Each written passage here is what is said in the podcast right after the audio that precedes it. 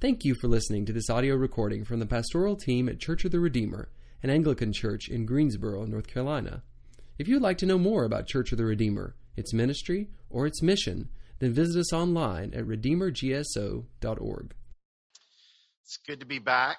Uh, Angela Kay and I and the kids were gone for five weeks. So if you've come to Redeemer since then, I'm uh, you're newer than I am. But for all of you, we're really thankful to be home in our own beds. I will say we got out of the car in Jackson, Mississippi for a bathroom break, and I encountered my arch enemy humidity. we had been in the mountains, virtually no humidity. At night, we opened the windows and let 50 degree air in, and I thought I was going to die. So uh, it's we're almost glad to be back. Let's say it that way. Um, we were out visiting family and uh, being with friends. And as many of you know, I grew up in Oklahoma. And one nickname for the Sooner State is Tornado Alley. And I've personally been very near to five tornadoes uh, by the time I was in college. And I managed to squeeze four years of college into five. Um, so by my fifth year, I saw my fifth tornado. I think that's prophetic. And several of the tornadoes um, that hit when I was younger, um, they were so severe that we actually had to get get out of our house, run up to a church building that had a basement, and hide in the basement with other families in the neighborhood. And if you've ever watched the movie Twister, how many of you seen the movie? Yes, that was filmed 40 miles from my house.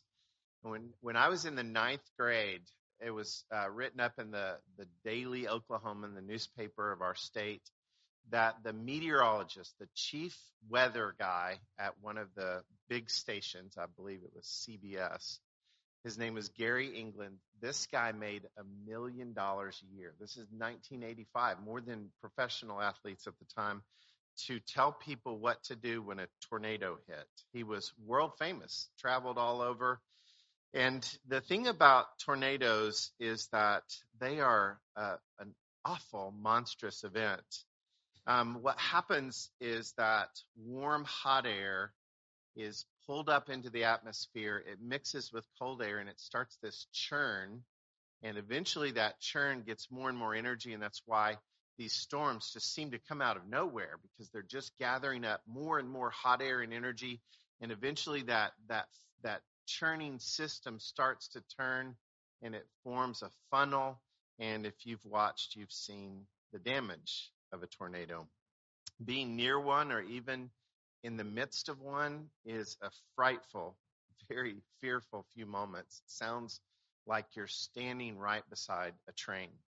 And um, one of my extended family members lost their life in a tornado in 1999 a massive tornado hit Moore, Oklahoma, and 36 people died. 583 people were injured. 1,800 homes destroyed. 2,500 homes damaged. The, this tornado was what they call a class five. It's the worst, sort of like a category five hurricane. and it was, it was the 118th tornado to strike Oklahoma City since 1890, hence the name Tornado Alley. This particular tornado did a billion dollars worth of damage in 1999. These storms are immense. And I know a few years ago here in Greensboro, a tornado hit and it was devastating. Just to give you a perspective, that tornado that hit Greensboro is what's called an F2. So the tornado that hit in 1999 was three times larger than the one that tore up part of Greensboro. The reality of life is that storms come and storms go. Often the concept of a storm is used to describe the trials that we go through in our lives as well. There is a storm raging, there's the calm before the storm, and often some will say there's even the sun shining after the clouds and rain. Perhaps you know very well what it means and feels to go through a storm yourself. Perhaps you're even in one now, or you've just emerged from one. Or you see clouds on the horizon of your life. That's the power of storms. On June 26th, a, a tweet came out in the Anglican Church articulating a serious scandal in a diocese that implicated friends and colleagues. It's been picked up by news media outlets and it has all kinds of allegations and damages surrounding it. Real people's lives have been injured. A man who was a leader in the church was arrested and incarcerated. And as we left for summer with high hopes of a break, quickly we got the call and saw clouds on the horizon. And this storm is still raging and it will go on for quite some time. We all have storms. How do you respond when storms come? Some of us experience great fear and anxiety, which is natural and normal. Some of us anger, some of us sadness, some of us withdraw, we run away. There's a number of normal responses. But in today's gospel, we're going to see a storm hits, but it's set in the context of a larger perspective, a larger narrative.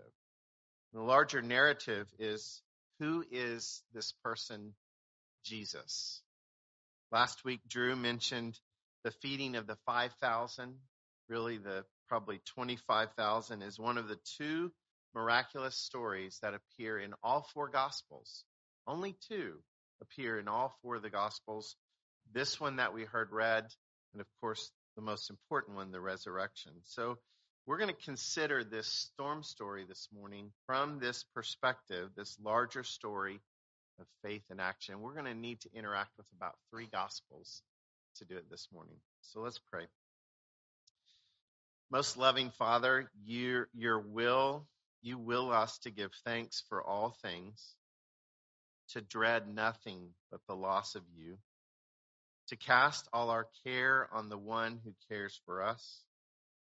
Preserve us from faithless fears and worldly anxieties, and grant that no clouds of this mortal life may hide us from the light of that love which is immortal and which you have manifested into your Son, Jesus Christ our Lord and may our hearts be fertile grounds to hear your words this morning. And we pray this in his name. Amen. So, what I'd like you to do is uh, get into your scriptures. We'll start in John chapter 5, so, sorry, chapter 6, with the feeding of the 25,000.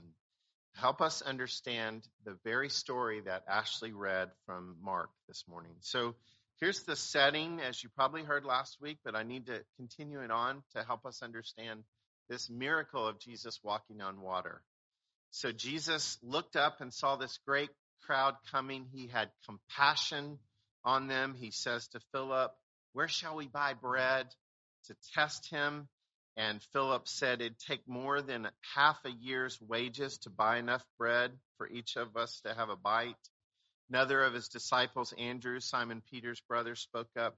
Here's a boy with five small barley loaves and two small fish. How far could this go among many? And of course, as you may remember the story, or if not, John chapter 6 describes it very well. Jesus takes those little gifts, he prays a prayer over them, he breaks them, and he gives them out, and he feeds arguably thousands, 25, 30,000 people. And it says that they were filled to the full.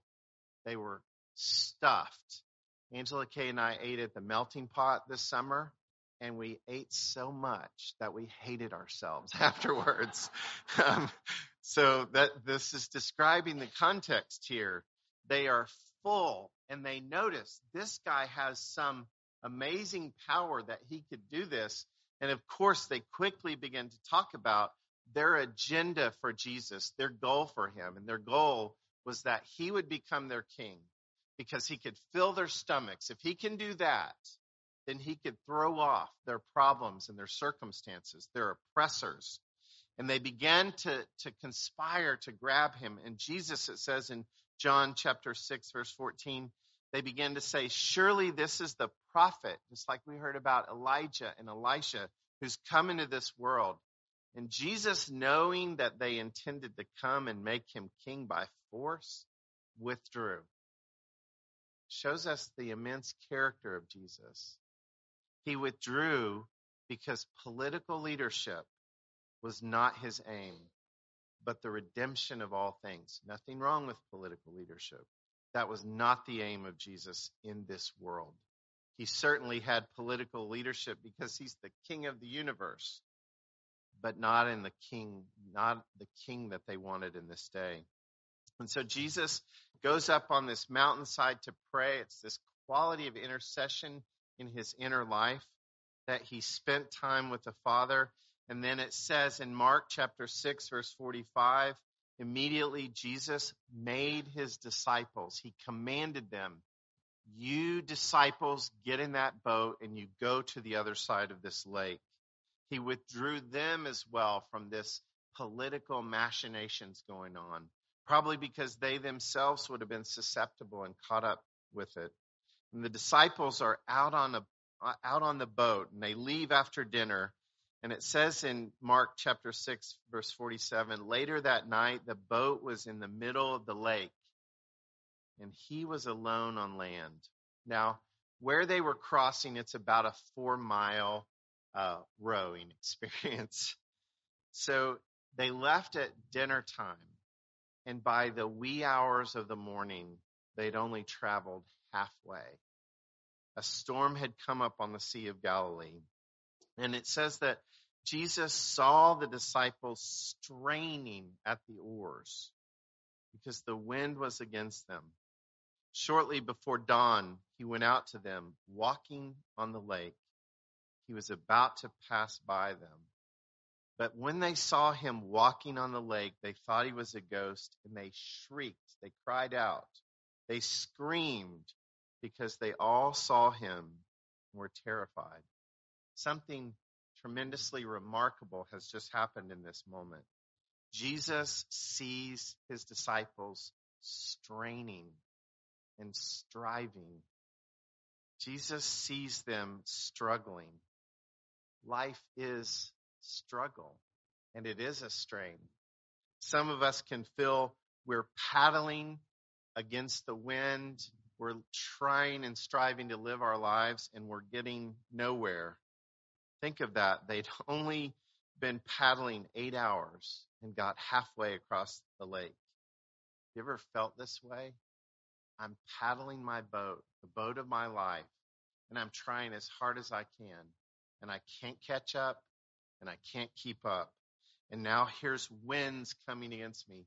The Sea of Galilee sits 700 feet below sea level. You go down to the Sea of Galilee, it's not as far down as the Dead Sea, which is about 1,200 feet.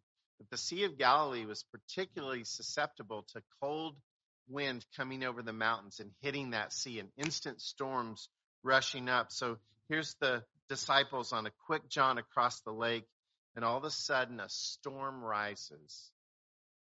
And they're on this little boat in the middle of a sea, and the fear and anxiety sets in and they can't get anywhere. This is why verse 48 has stood out to me as I've prayed through and thought about this passage. Jesus sees their straining. He sees our straining. He knows the battles and the paddles that we're pulling. And he cares. Perhaps watching his friends from a distance, he saw their helplessness.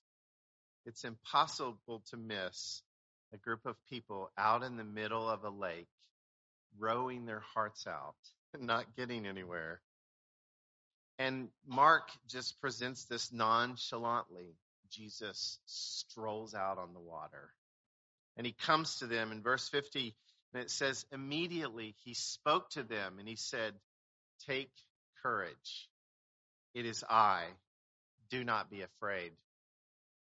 What is the number one command found in scriptures? Anyone have a guess? It's not be afraid, it's rejoice. That was a trick question. The second greatest command is do not fear or do not be afraid.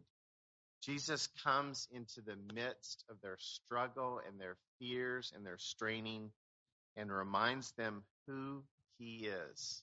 Now, the language, the way they translate this is a little clunky. No one today says, Take courage, it is I.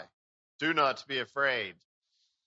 We might say it this way Jesus comes to them and says, Take heart. I am. It's a little bit more familiar in our biblical language. I am. It's the way that God describes himself. I am who I am and who I uh, always have been. This is the, the interesting part about this is the disciples have been sent by Jesus out on a boat. And this is the same Jesus that they have seen him do the miraculous. They knew he had power over nature. In Mark chapter 4, he had already calmed the storm once for them. He had power over sickness. He healed Peter's mother in law. He had power over demons. They saw him change water to wine. And friends, they saw him feed the 25 plus thousand people. What they didn't know, what they hadn't really grasped, was his care and his love for them. This is why the passage that Doug read is so important. I pray that you, being rooted and established in love, in the love of God, that you may have power together with all the Lord's holy people to grasp how wide and how long and how high and how deep is the love of Christ. These disciples hadn't grasped that yet which is why, even though they'd seen the miraculous happen, they're sitting on a boat, paddling and afraid. And how much they needed to understand that they had to trust Jesus. He calls them, Oh, you ones of little faith. And in this instance, we'll see their faith expanded. Peter then if you want to turn to Matthew chapter 14 and just check up on me and make sure I'm telling you the truth. Peter, in all great boldness, how could we not love Peter? He says in verse 28, Lord, if it's you, they thought it was a ghost and they're shrieking. He says, Tell me to come out to you on the water. Jesus says, Come. What a great invitation. Come on. And then Peter got down out of the boat walked on the water, and he came towards Jesus. But then Peter saw the wind raging. Oh gosh, I'm in the middle of a storm and I'm walking on water. This is crazy. And he begins to sink and he cries out, Lord, save me. And immediately Jesus reached out his hand and he caught him. And what does he say to Peter? You have little faith. Why did you doubt? I've often read that verse as sort of a snipe, sort of a sarcastic dig at Peter.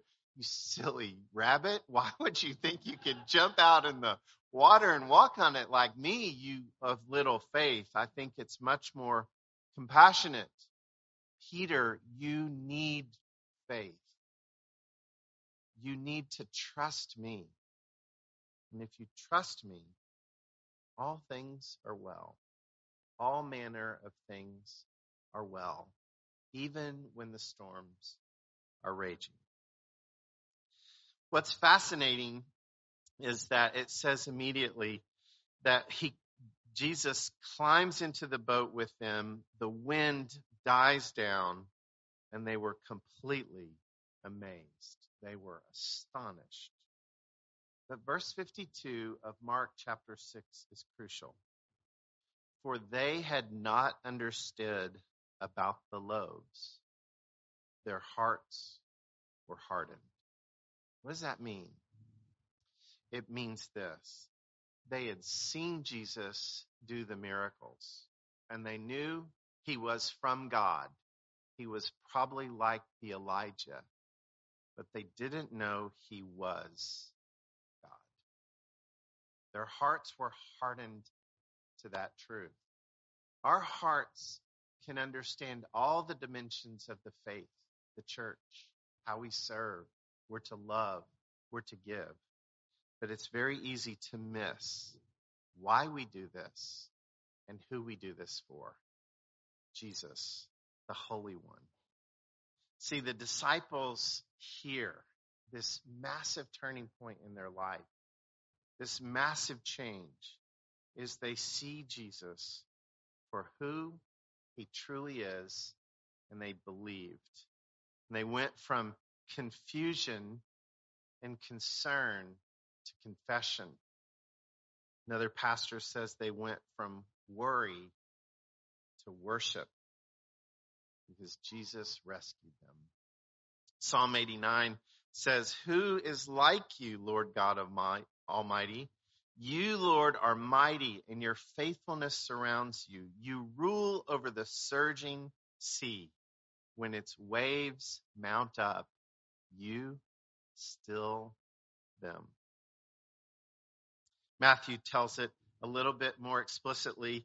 Matthew chapter 14, verse 32, it says, And when they climbed into the boat and the wind died down, then those who were in the boat, the disciples, they worshiped him, saying, Truly you are the Son of God. What a great praise song. The crowds then uh, immediately find Jesus after they land on the shore, after this amazing experience. Remember the same crowds that Jesus had left, the same crowds with an agenda for Jesus' life. Many of them had walked eight miles around the lake to see him again, to find them. They'd sent boats out to search for them. Boats from all over the Sea of Galilee were dispatched.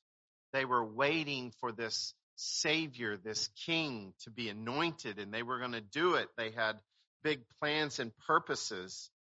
And in John chapter 6, in a very a very bizarre way, Jesus begins to disabuse them and dismantle them of their agenda for him, the miracle worker.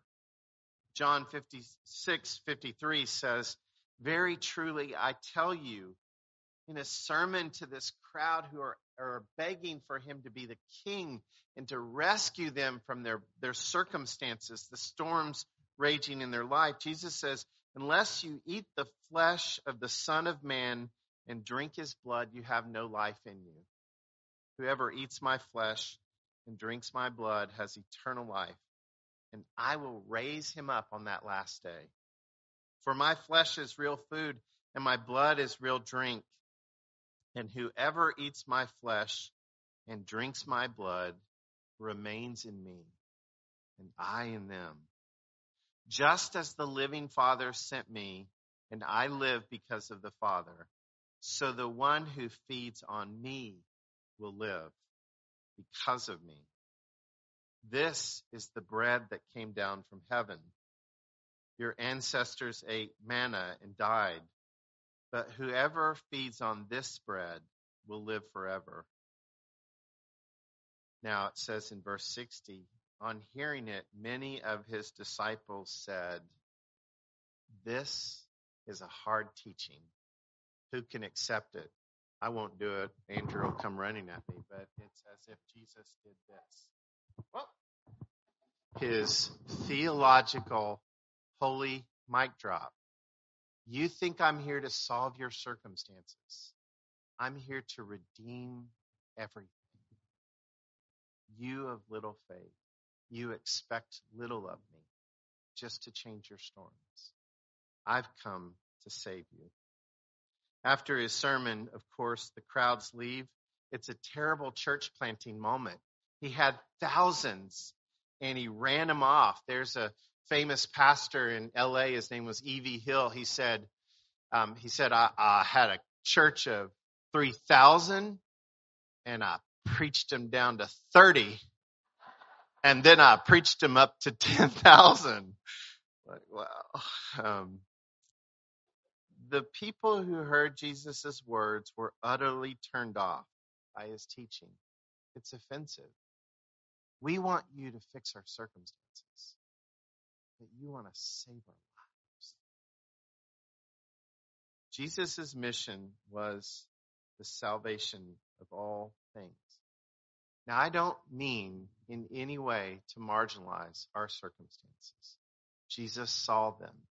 Jesus got into the boat with raging storms. There's a, a worship group, Casting Crowns. Some of you probably know them. This song always gets me when I hear it, and it it starts this way. It says, "I was sure by now, God, you would have reached down and wiped our tears away, stepped in and saved the day. But once again, I say amen. And it's still raining. As the thunder rolls, I barely hear your whisper through the rain. I am with you. And as your mercy fails, I raise my hands and praise the God who gives and takes away. And I'll praise you in this storm, and I will lift my hands, for you are who you are, no matter where I am. And every tear I've cried, you hold in your hand. You never left my side. And though my heart is torn, I will praise you in this storm. So the amazing large Jesus fan club is disbanded except for the disciples, except for the ones who saw him walk on the water. And in John chapter 6, verse 67, Jesus looks at them and says, You do not want to leave too, do you? Simon Peter answered him, Lord, to whom shall we go? You have the words of eternal life. We have come to believe and to know that you are the Holy One of God. Perhaps it was at this very moment that the disciples began to truly realize who Jesus was. Who do you think he was sitting here this morning? Can you imagine what they're thinking after watching him walk on water and probably being very familiar with the stories of the Old Testament, Job chapter 9, verse 4 says about God, His wisdom is profound, His power is vast. Who has resisted Him and come out unscathed? He moves mountains without their knowing it and overturns them in His anger. He shakes the earth from its place and He makes its pillars tremble. He speaks to the sun and it does not shine. He seals off the light of the stars. He alone stretches out the heavens and treads on the waves of the seas. Well, what do we see happening? Mark chapter 6, you can turn back there, verse 53. The kingdom of God breaks out and people are saved. When they crossed over after Jesus' very profound sermon to the, the fan club, they go to Gennesaret and anchor there. And as soon as they got out of the boat, people recognized Jesus and they ran throughout that whole region and they carried the sick mats. The, sorry, they carried the sick on mats to wherever they heard he was, and wherever he went, into villages, towns, or countryside. They placed the sick in the marketplaces, and they begged him to let them touch even the edge of his cloak. And all who touched it were healed. Fascinating thing about that word healed. It's the word sozo.